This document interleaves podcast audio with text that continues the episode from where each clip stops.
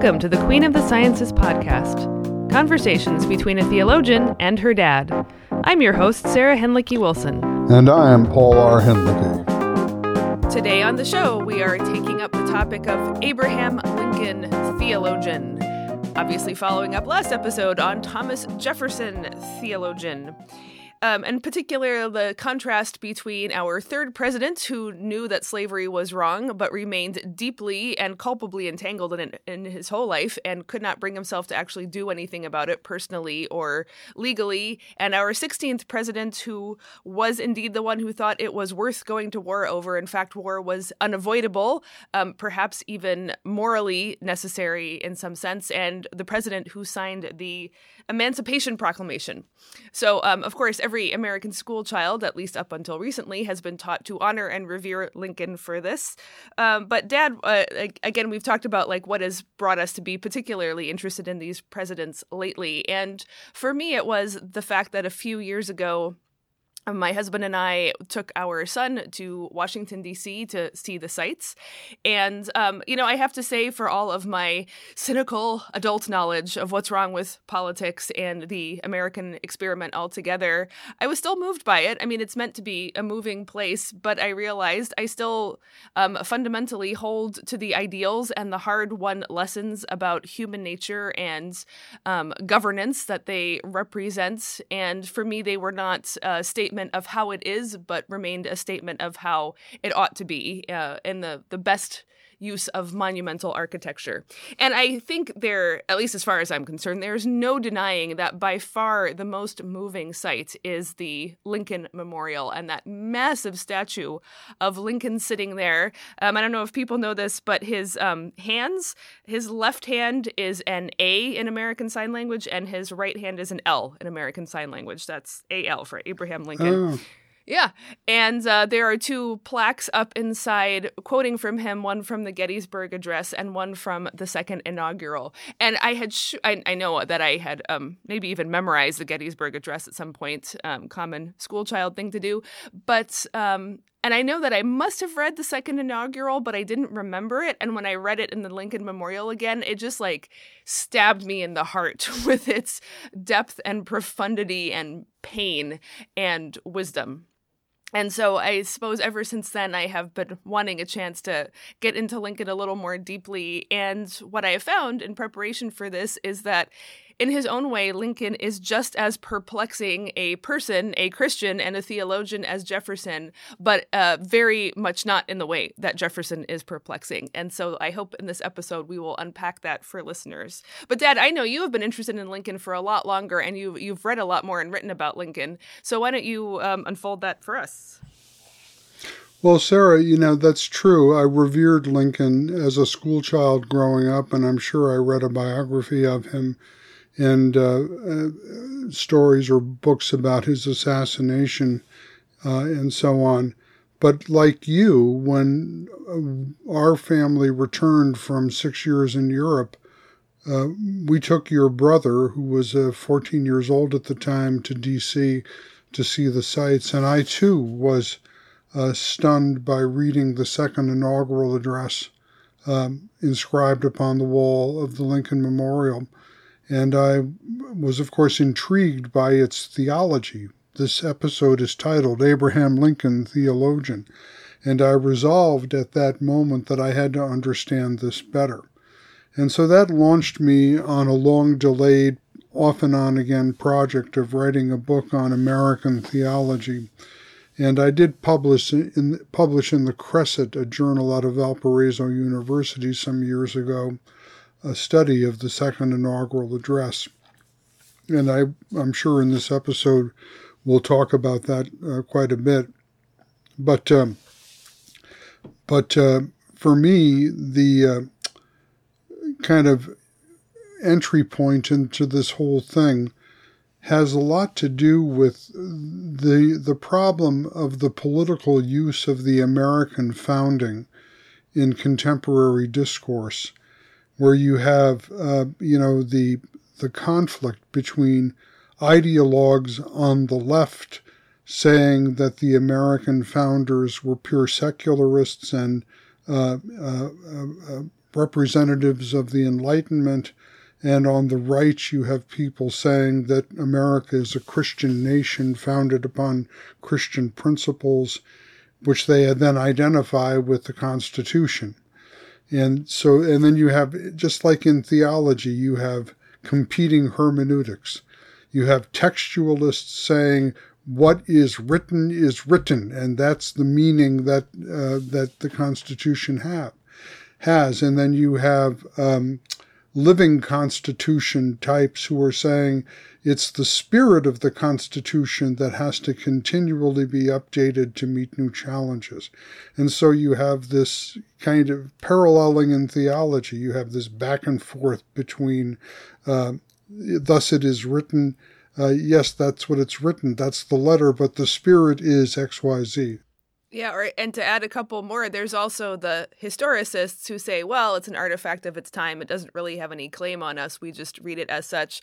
And then you have the uh, the cultured despisers who are like, no, this is a, a corrupt document from the beginning. You know, America is is essentially and always has been essentially a racially divided slave state. Um, and again, it's so interesting how that parallels biblical interpretation. Again, a historicist approach to the Bible that it is purely a, a product of its time, and that's its only interest and then the view of the Bible as actually poisonous and dangerous and better jettisoned with all the other baggage of history. Yeah, you know, and and of course, if you're intellectually and spiritually serious, you can't be satisfied with these political bromides. You, you just can't. Ideal, I should say, ideological bromides. Uh, and I, I think in this episode, we'd like to get down to the real crisis uh, that precipitated Lincoln's uh, presidency, which was the Dred Scott decision by the Supreme Court, which ruled that uh, the, um, the, the, the, the law on the return of fugitive slaves was justified that Dred Scott, an escaped slave, uh, had no right to freedom and had to be returned uh, to his owner in the southern states.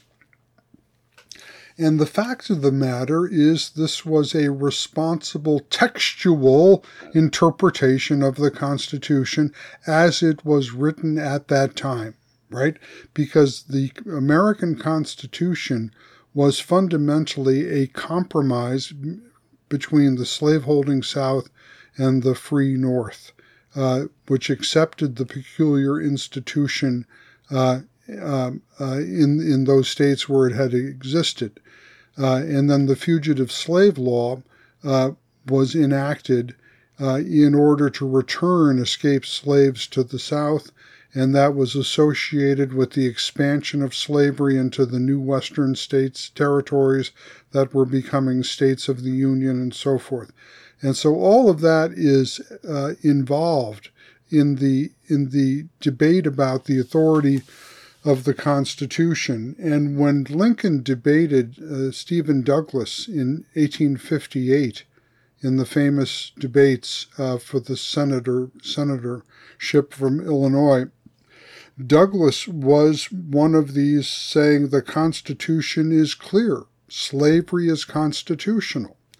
And Lincoln, of course, could not contradict the plain text of the Constitution. And so, ironically, given our last podcast on Jefferson, Sarah, Lincoln had to appeal to the Declaration over and above the Constitution. The Declaration that Thomas Jefferson was the primary author of, the Jefferson who could never give up his 600 slaves. Yes, a very rich irony. A very, very rich irony, exactly. And even in the Emancipation Proclamation, uh, Lincoln was. Uh, using language derived from Jefferson's autobiographical note about uh, um, the justice of God could never side with slaveholding and so forth. So, so, so, Sarah, those are my interests in this podcast. Wonderful, and I, I guess there's um, a slight uh, relevance even for a wider audience now beyond people who have visited Washington D.C. and been moved by it, with the fact that um, you know, as we've talked about, you know, that we're in the era of cancel culture and nobody is safe, and um, you know, I have, as is evident, no sympathy whatsoever for cancelers. Where Jefferson is concerned, you know, I get it. There's much to be extremely distressed about Jefferson, and making him out to be some kind of untarnished hero is pretty hard. But I have to say, it it irritates and offends me for someone like Lincoln to be canceled, even by people who are, you know, irresponsible and just enjoy cancellation for its own sake. And we will get to the reasons why that is the case. But I think we'll also be making the case that, again, a sober, intelligent, and perceptive approach to the real problems of real lived history um, requires us in the end to recognize Lincoln as a truly great man. Not a perfect one, but there are no perfect people except Jesus. So we can move on from there. Uh, yeah, absolutely. And just harkening back to the podcast we did at the beginning of this season on cancel culture, uh, let's just re- reiterate for the record that cancellation is a cheap way uh, of avoiding debate when uh, what is really required is the hard work of critique. And critique means that you have to, by the principle of charity, take an opponent at his or her best. And when you have understood them in the best light, then and only then can you proceed to make a critique that has any traction. Otherwise, you're just uh, reducing someone uh, to a straw man or a straw woman, as the case may be, that you can easily knock down a caricature of your own fantasy. Uh, and we don't want to do that with Jefferson, and we certainly don't want to do that with Lincoln. Right. Okay, so we're going to start by spending some time talking about Lincoln's religion and faith, such as it is. And um, one of the more surprising discoveries is that uh, neither Lincoln nor Jefferson are anything like Orthodox Christians in their belief. You get the impression from Jefferson that he's rather lighthearted about his dismissal of the three gods, as he characterizes Trinitarianism, or the divinity of Christ, and of course all the miracles, all the stuff he cuts out from his his his version of the Bible. Now, Lincoln also, as I uh, discovered in my reading, was rather a skeptic and a scoffer as a young man. He also liked to irritate the orthodox of his day and call attention to inconsistencies in scripture and the, you know, unbelievability of the claim of Jesus' divinity and so forth. Um, he learned to mute that over time because it was not politically expedient. But it seems that over the course of his adulthood, and especially dealing more and more with the slave question and finally being president during war, that um, light, lighter skepticism turned into something more painful and complex. So, Dad, why don't you walk us through that?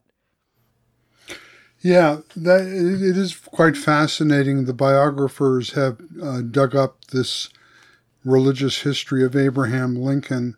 His parents were what were called in those days hard shell Baptists which meant they were strict double predestinarians.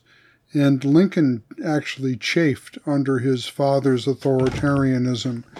And part of his Whiggishness uh, was that his he had to work, he felt, for his father's farm for uh, like a slave without compensation. And he uh, spent his time educating himself so that he could escape his own bondage to his authoritarian uh, father who treated him like slave labor, and also uh, his predestinarian uh, uh, uh, theology.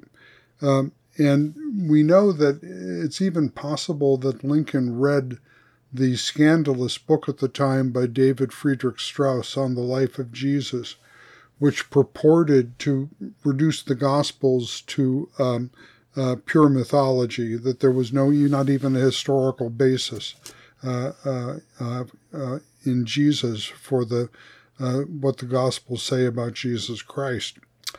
Um, be that as it may, um, Lincoln was really more interesting this way that out of his loss of whatever Christian faith he might have had as a child, um, in its place came an extraordinarily strong conscience. and sense of duty.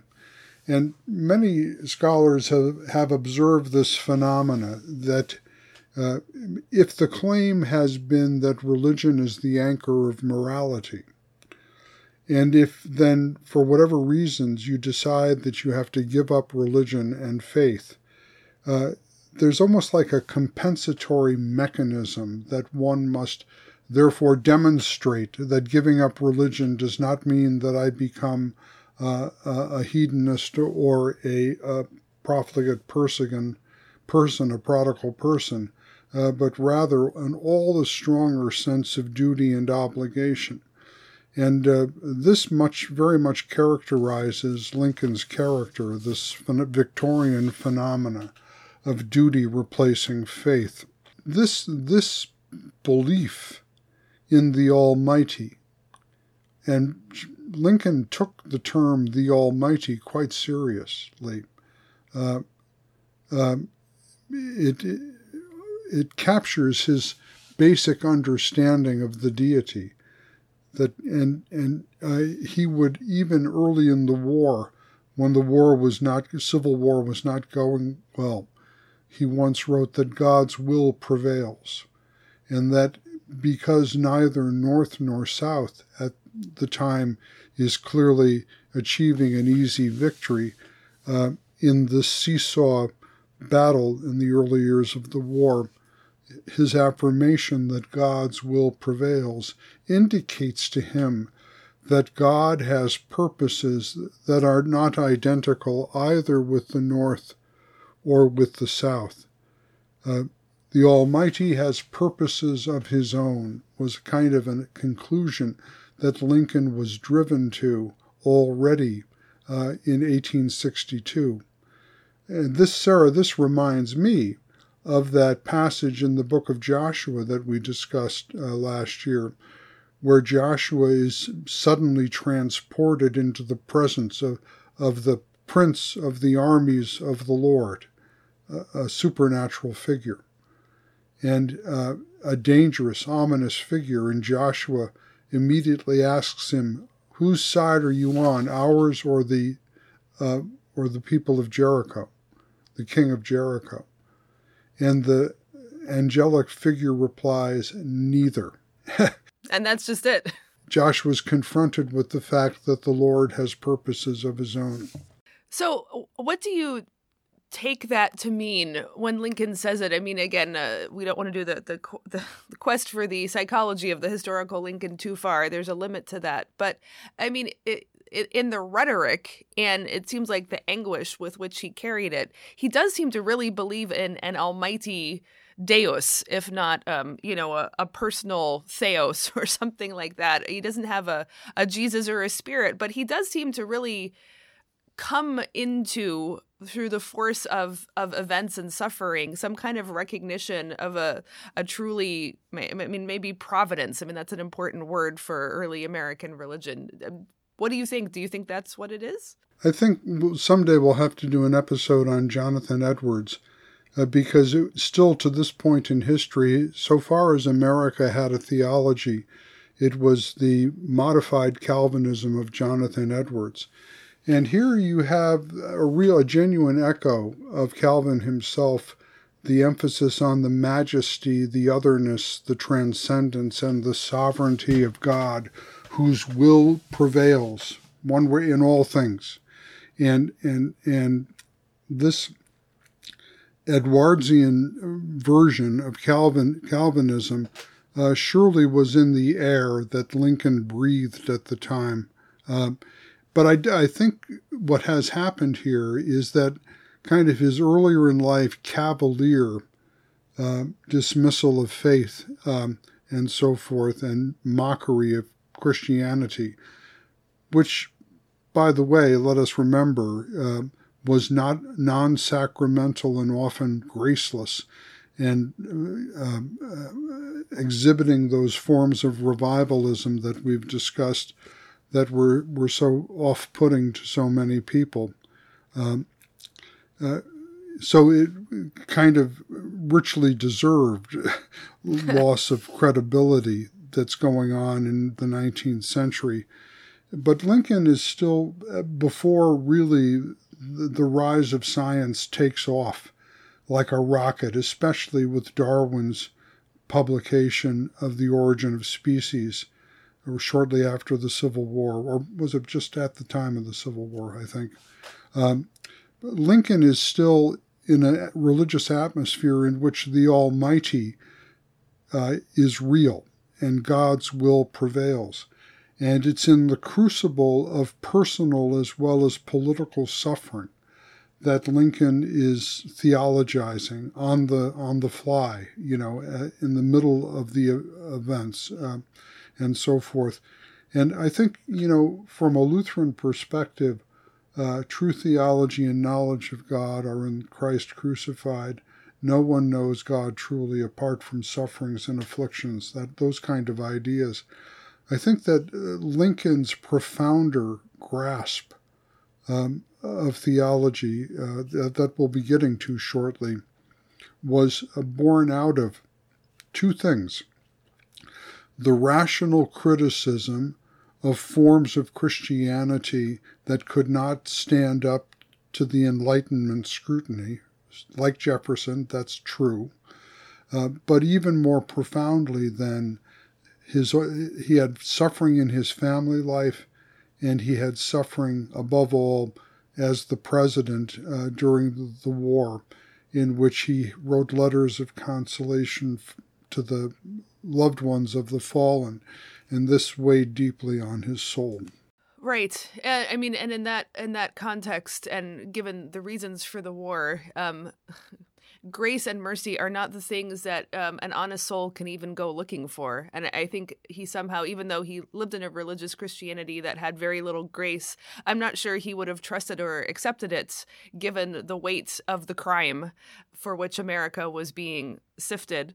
And also, I think uh, another, you know, real problem for biblically oriented Christianity is that all all members of the part of uh, both sides more or less, were reading the same Bible and appealing to the same God. He points that out in the second inaugural. We're all working from the same text here. Why are we arriving at such radically different conclusions about the desire of the Almighty? And so that must have also had the effect of, on one level, discrediting Christianity, and yet at the same time, this growing perception that the Almighty is doing things that cannot finally be pinned down and controlled by um, biblical or religious conventions or expectations? Well, uh, let me say to that, Sarah, both yes and no. Uh, let, me, let me just read that text that you're referring to in the second inaugural. Both read the same Bible and pray to the same God, and each invokes his aid against the other. It may seem strange that any men should dare to ask a just God's assistance in wringing their bread from the sweat of other men's faces. But let us judge not, that we be not judged. The prayers of both could not be answered, that of neither has been answered fully. The Almighty has his own purposes. Right? So Lincoln, you know, does grant that God's overriding purposes are often inscrutable to us. But he doesn't succumb to total agnosticism about the will of God. And he does, you know, sneak in there in that way right. the that the just God could not possibly endorse stealing other, the fruit of other people's labor for oneself. All right. Well, with that as a basis, let's shift over, which is a slight shift, not a huge shift, to his political convictions and how those end up playing out, along with his um, growing religious convictions into the the final cleavage between North and South in the Civil War. Because it also seems as you read him that he perceives the American Union the, the you know the states federated into one nation as something like a sacred trust. Um, it, it's not a kind of cheap city on the hill ploy. Um, and it doesn't seem to be uh, quite what like the you know the early Puritans would have said, but he does seem to like receive his political vocation and then his presidency as um, a sacred calling to preserve the union, and um, and so th- there's that as well as the political uh, you know not necess- not so strictly religious reasons for preserving it. Um, but I, I, think that's I, I was struck by that. Um, in the end preserving the union is not enough to account for the war or the reason to insist on the union. It does finally for him come down to slavery and he will not tolerate any assertion that it's really the war of northern aggression as i have still uh, occasionally heard it called or the war between the states as if the primary issue was um, one of you know uh, equal numbers of slave states and non-slave states to keep the balance in the senate or whatever. In the end he is going to find and insist that slavery is the core issue and there's no way around it. But it does entail this sacred trust to preserve the union um, as the secondary good um, to the the end of slavery. And I, I was just struck by how how important that is for him. It, it's very important for us to get this because Lincoln uh, um, asserted again and again that his purpose is the preservation of the Union. His war purpose is the preservation of the Union. It was not in the beginning the emancipation of the slaves, uh, and certainly uh, uh, uh that is one of the reasons why some contemporaries find him uh, to be objectionable. Uh, but we have to pay attention here again historically to the real world context of Lincoln's political thought. Two things you said that he's committed to the Union. Now let's just unpack that for a minute. The Union is uh, we the people in order to form a more perfect union, the preamble to the Constitution. And Lincoln regards the Constitution as a biblical act of covenant making. It's uh, like the book of Deuteronomy in the, in the Bible, in Lincoln's mind. While the Declaration of Independence is like the, the, the narrative of salvation in the book of Exodus. So you have that kind of parallelism in his mind. Uh, now, what that means, though, is that the Union, remember that Lincoln is a, quote, Republican, end quote. The old Whig Party disappeared and it was replaced by new nomenclature Republican, Republicanism. What does that mean? Well, don't think about modern Republican political party at all here. Just think about what it means to be a republic. And that means a legal order, a constitutional democracy uh, structured by uh, checks and balances so that majority may rule but minority rights are preserved. Uh, and uh, it's for the common welfare of all who are included as citizens in this union. Uh, so it's not an optimistic French Revolution kind of belief in democracy that the people are are inherently good and morally uh, good, and if you just liberate them from oppression, their inner beauty will shine forth, and it'll all be harmony. That that's not Lincoln's Madisonian thinking about the Union at all.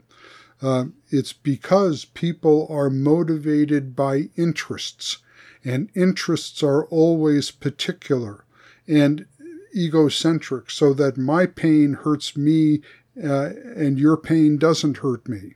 So my pain is more important to me than your pain. And that, that egoism is just um, uh, uh, affects the construction of my interests. And my interests may be in competition with your interests. So constitutional Republican uh, republicanism is based upon many of these Calvinistic insights into human finitude and sinfulness that um, need to be structurally checked in order to prevent depression and to allow for the nonviolent or peaceful uh, resolution of disputes.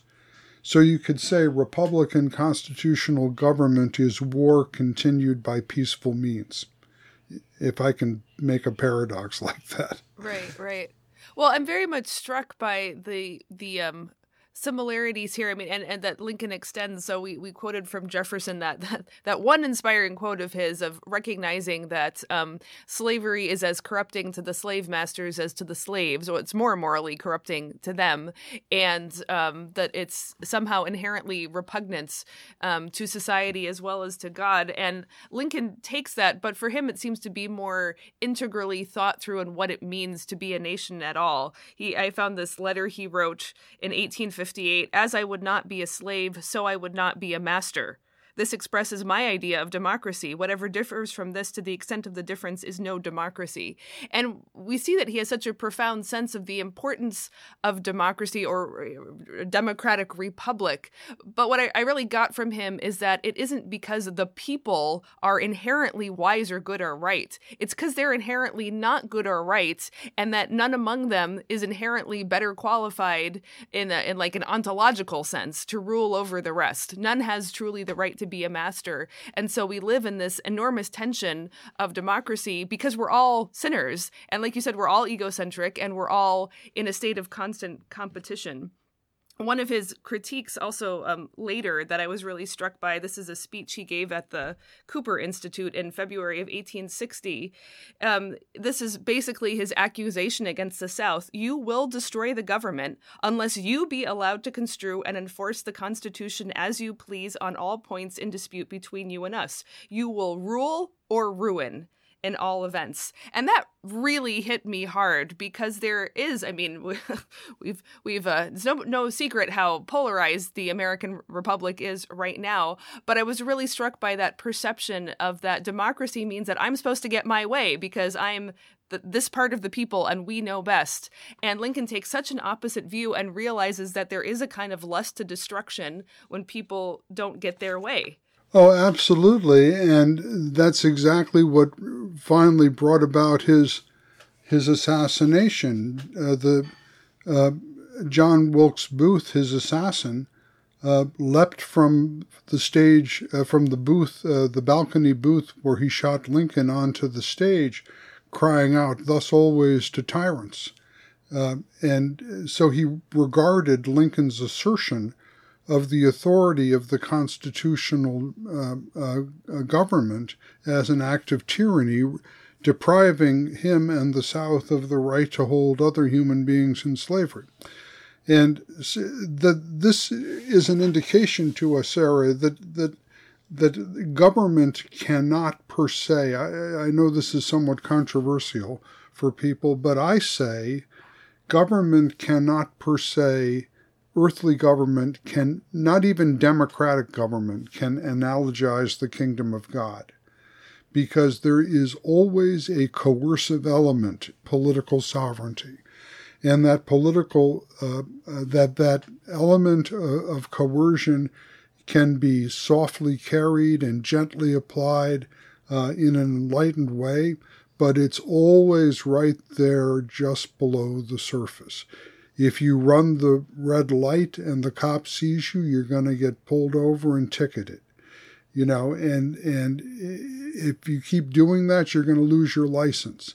And if you lose your license, you're going to lose your welfare. I mean, there's all these mechanisms of coercion that, that are behind the authority of the state uh, to enforce a minimum of public order uh, to ensure the, the safety of, uh, uh, of the people and so forth. Uh, and so that presupposes this, this, uh, this egocentrism that I talked about earlier. And it's not a romantic or utopian view of the inherent goodness of the people.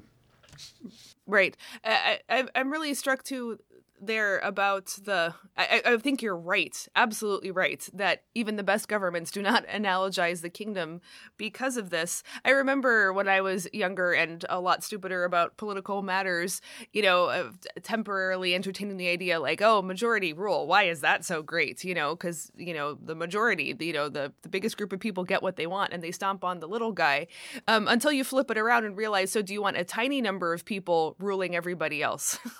That's actually oligarchy or ultimately tyranny, which is what Lincoln is doing. So I, I wanted to share this again. Um, this is from his first inaugural, and this is why, for him, secession itself is such a sin against the American covenant. Um, and so and so incredibly dangerous even to the south he says plainly the central idea of secession is the essence of anarchy a majority held in restraint by constitutional checks and limitations, and always changing easily with deliberate changes of popular opinions and sentiments, is the only true sovereign of a free people whoever rejects it, and he's not like complimenting this here, you know, he's saying, like, yeah, you're changing your mind all the time and going from one thing to the next. But to reject this will of the people, still held in, in check and having limitations, whoever rejects it does of necessity fly to anarchy or to despotism. Unanimity is impossible.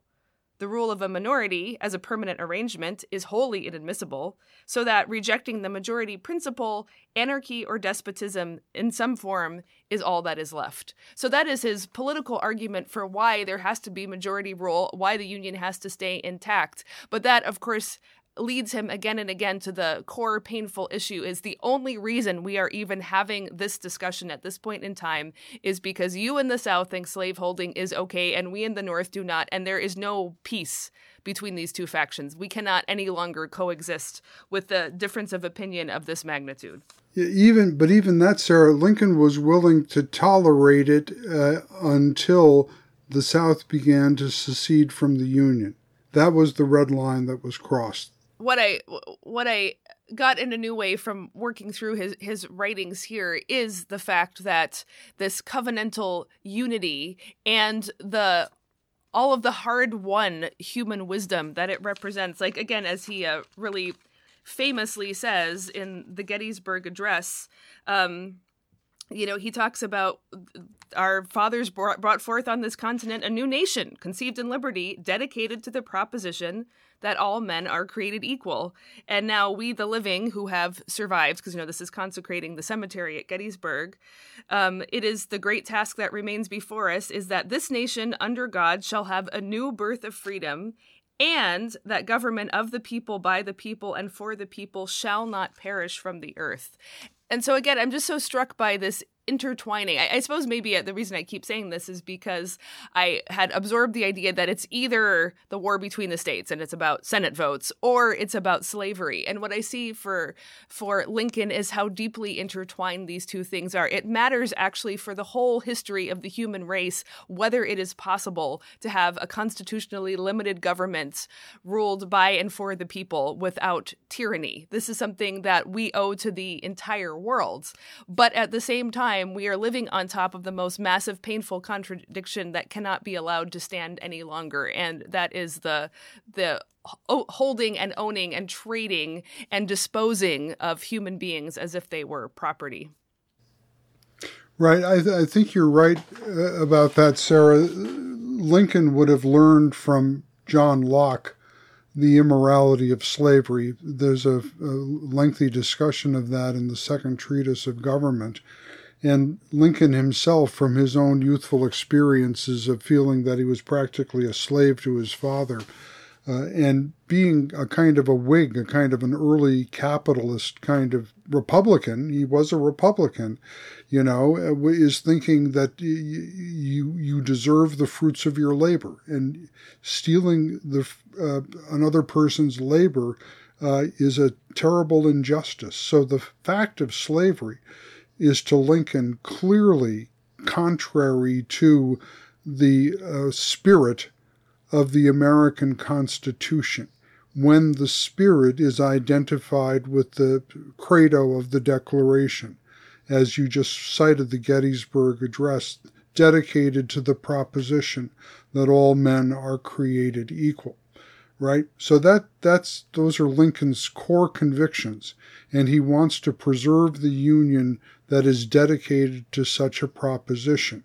Uh, but even as we mentioned earlier, it's not until the South actually begins to secede that w- that Lincoln goes to war, or that war is forced upon Lincoln, or something like that. Right. Though it but seems to me he's he's with, suspecting that it could come. I mean, it, it.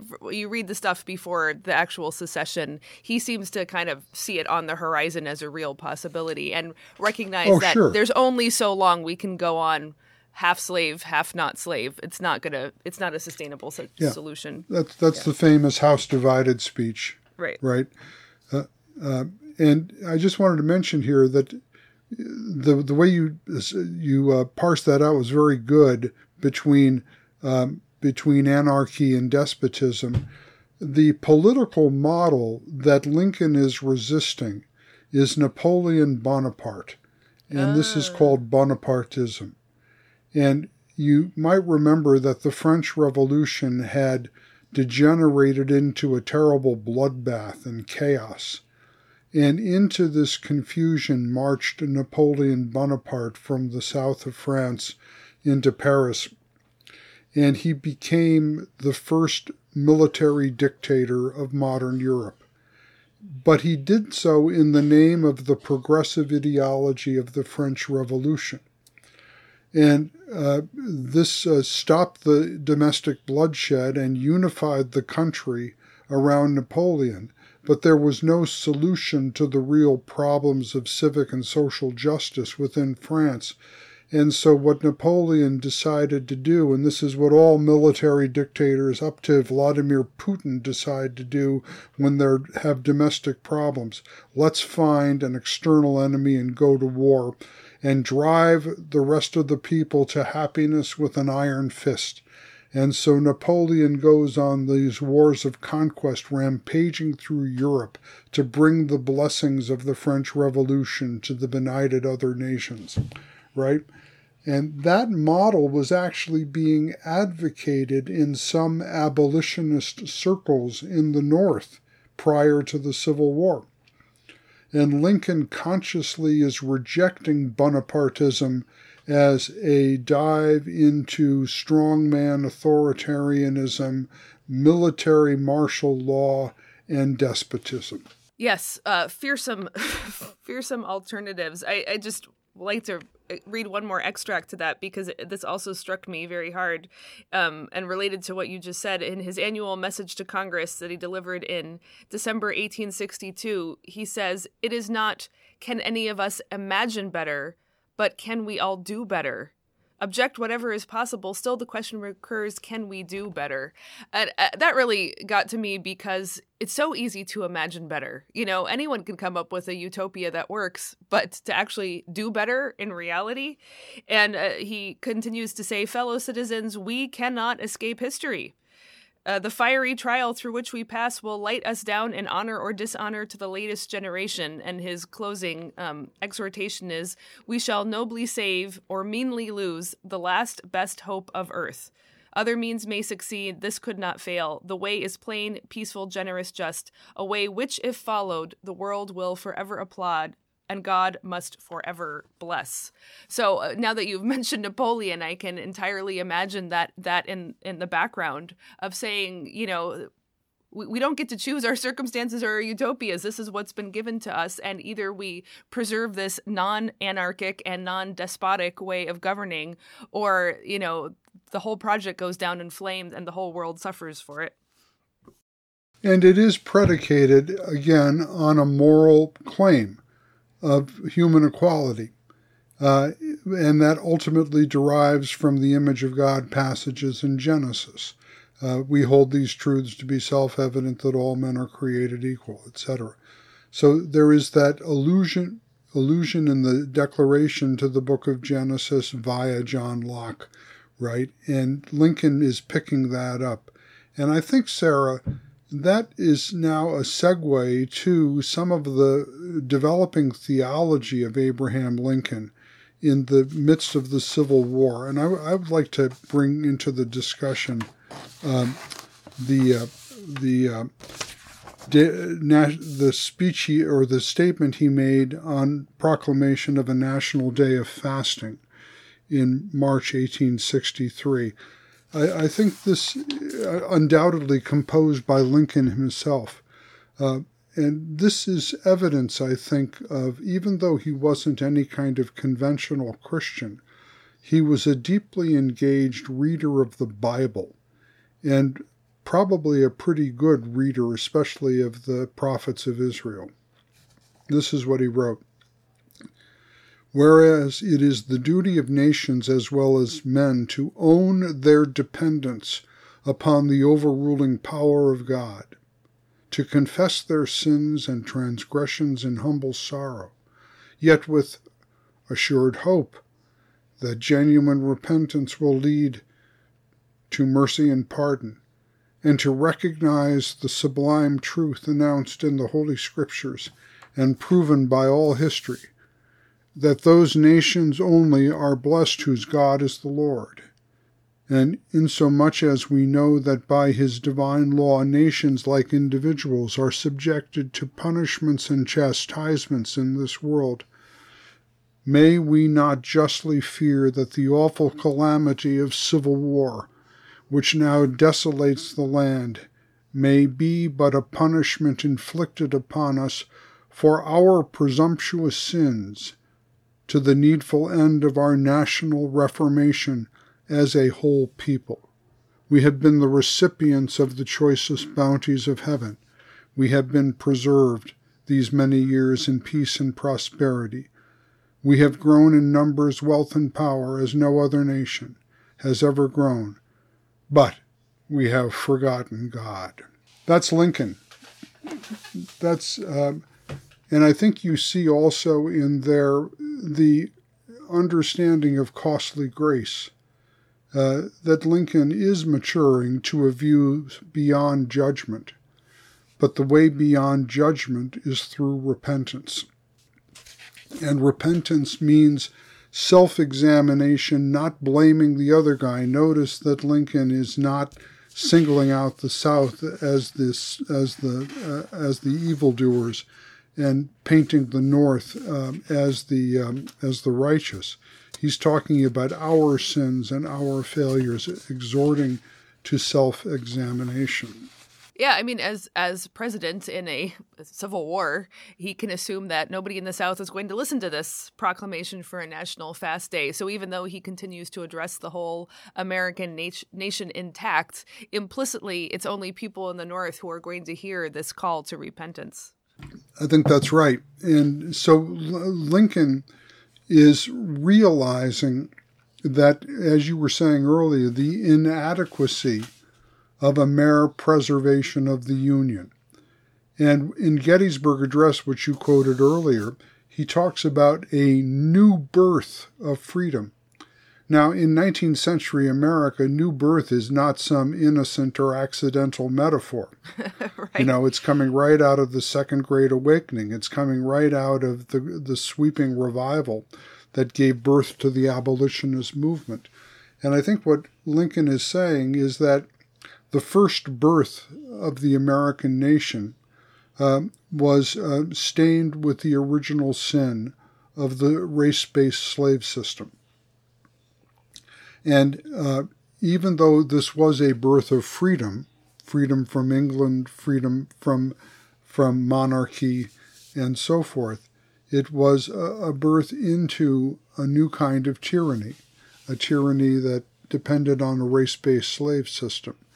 And so by the time Lincoln is speaking in the Gettysburg Address of the great cost of the Civil War and uh, the purposes for which it is fought, he's giving rise to a hope uh, for a, a rebirth, a new birth, uh, uh, in the in the thick theological sense, a new birth of liberty. Yeah, it, it, you know, it is striking too. You talk about Lincoln as an intelligent and perceptive reader of Scripture, even if not in the um, the usual pious sense. And yet, as you know, I remember you said in a in a episode a couple ones back you said you know talked about being someone who is intellectually moved and fascinated and captivated by christian theology and biblical writing. And if that if that is actually a christian practice, a, a, pious practice, even though it doesn't have the outward trapping of piety necessarily. In that respect, surely Lincoln is a true theologian. And I found this lovely excerpt. He, um, a committee of colored people, that's how it was uh, put in my book, um, gave Lincoln a Bible in September 1864. And he gave a gracious response, concluding with, in regard to the great book, I have only to say that it is the best gift which God has ever given to man All the good from the Savior of the world is communicated to us through this book. But for that book, we could not know right from wrong. All those things desirable to man are contained in it. And, um, you know, it could be a politically expedient thing to say. Um, Jefferson could have said something like that, though the fact that Lincoln uses the word savior of the world is stronger than what we would hear from Jefferson. But I wonder, you know, he's he's about half a year away from his death. Of course, he doesn't know that at the time.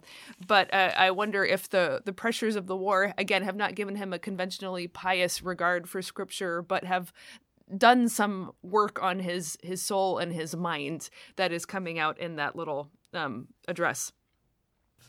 Yeah, I, uh, of course, we have to be cautious. I think you're right. I think I, I've suggested as much myself just a few moments ago that in the crucible of profound suffering, and Lincoln did suffer through the Civil War um, with the massive uh, uh, slaughter that was occurring, uh, and he was witnessing, and nevertheless, uh, you know, his duty to maintain the resolve in the face of of a deep sense of guilt and responsibility for all the death the war was causing. I think his his his uh, new theology was coming out of that uh, um, out of that crucible of suffering. Uh, and you know, before we uh, turn uh, to the uh, final um, theology of the second inaugural address, I want to just discuss for a moment, Sarah, the objection that Lincoln was a racist. Yeah, I uh, wanted to do that uh, too. Good, I, good, good. Yeah. Okay, what are your thoughts about that? And then I'll tell you mine. Well, it, you know, as, as, you said a number of times, Lincoln is deeply morally offended by the theft of one man's labor by another. And he often talks about the denial of liberty in those terms. And, you know, no argument that it is deeply and repugnantly wrong to steal a person's labor. Um, I don't see as much Lincoln naming you're stealing a person's life and body and um, even to an extent their soul by denying them, you know, their right to their own family, um, with, of course, countless women, the right to their own sexuality um, uh, to their right to an education. Um, that doesn't seem to uh, be something he speaks about as often, or at least not that I saw. Maybe I just missed those. And also, you know, he very little talks about the fact that the slavery overall falls on people of much darker skin than the slaveholders. And when he does talk about um, black people as black, you know, he he's says things which are offensive to us today on the lines that I I'm, want them to have civil equality, but I'm not saying they're totally socially equal with us or cu- culturally equal. I don't think he would use the word culturally, but you know, he he has to kind of say, look, I'm I'm not proposing radical integration of them with us, and he actually extends the Jeffersonian project to uh, it wasn't just Jefferson, but the early American project to try to figure out how to get these Africans back to Africa and establish them and the modern West African nation of Liberia comes out of this resettlement project. Um, there is not much perception of the possibility of integrated, racially integrated American society. And so, where we are now, that just sticks out like a sore th- thumb from Lincoln's otherwise impressive record.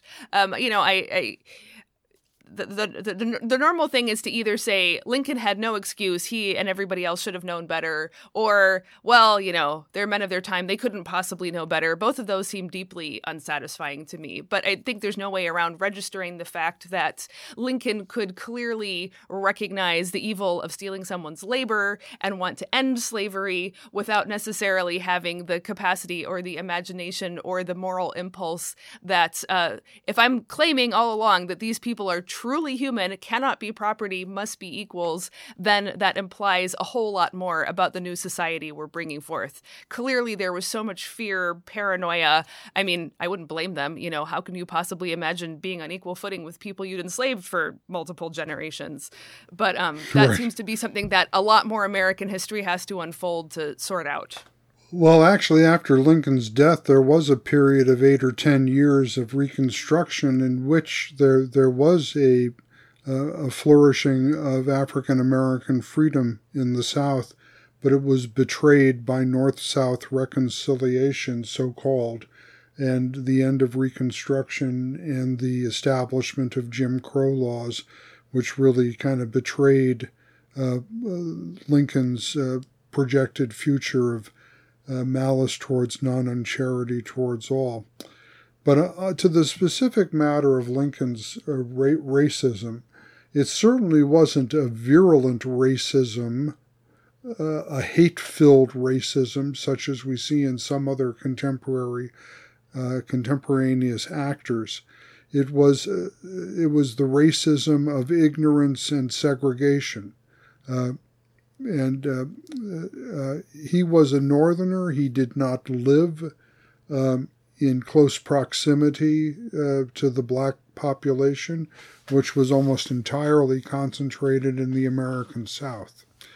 Um, and he tried to parse a distinction between civil justice and social justice.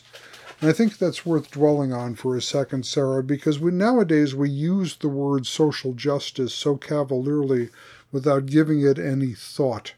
Um, but Jefferson and Lincoln and Locke before them, these are all people whose concern is with civil justice, civil rights, that is to say, the rights of people over against the power of the state. And um, uh, Lincoln extends that principle of civil right into the realm of the economy. That's kind of Lincoln's innovation over against Jefferson. Uh, it, Jefferson would have said the Bill of Rights is strictly about limiting the power of government against my personal freedom. But Lincoln is extending the principle of equality into the realm of economics and saying no one has the right to steal someone else's labor, as the slave system does uh, structurally and institutionally. And so here, let me quote from October 19, 1858, uh, Lincoln's statement on political equality, civil, civil justice, and how he distinguishes it from social justice. He said, I have expressly disclaimed all intention to bring about social and political equality between the white and black races, and in all the rest I have done the same thing by clear implication.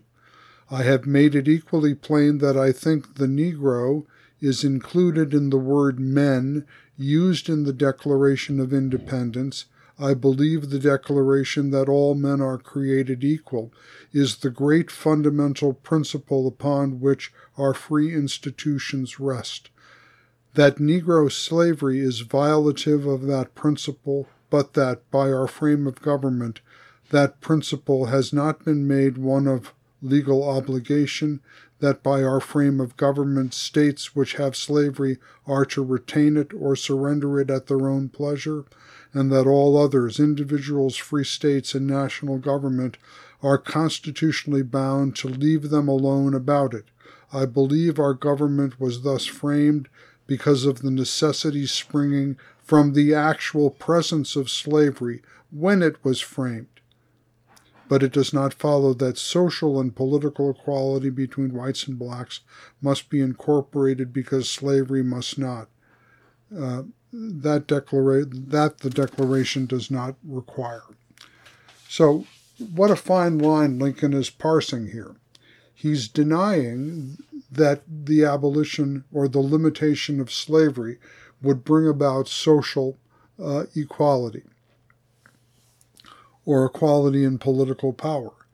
But he is insisting that the principle of equality does apply uh, to the enslaved uh, black population, and it particularly imp- uh, applies uh, to their economic rights to the fruits of their own labor.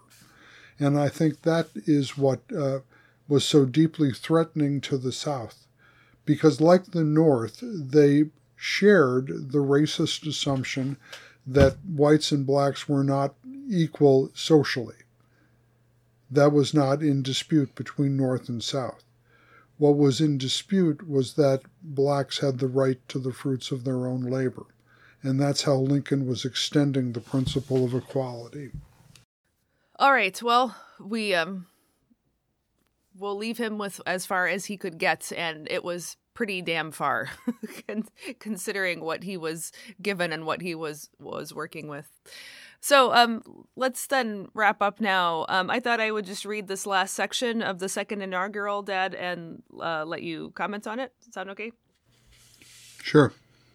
All right. So th- this is after the part that you quoted about uh, wringing the bread of from the sweat of other men's faces. The Almighty has His own purposes. So Lincoln goes on.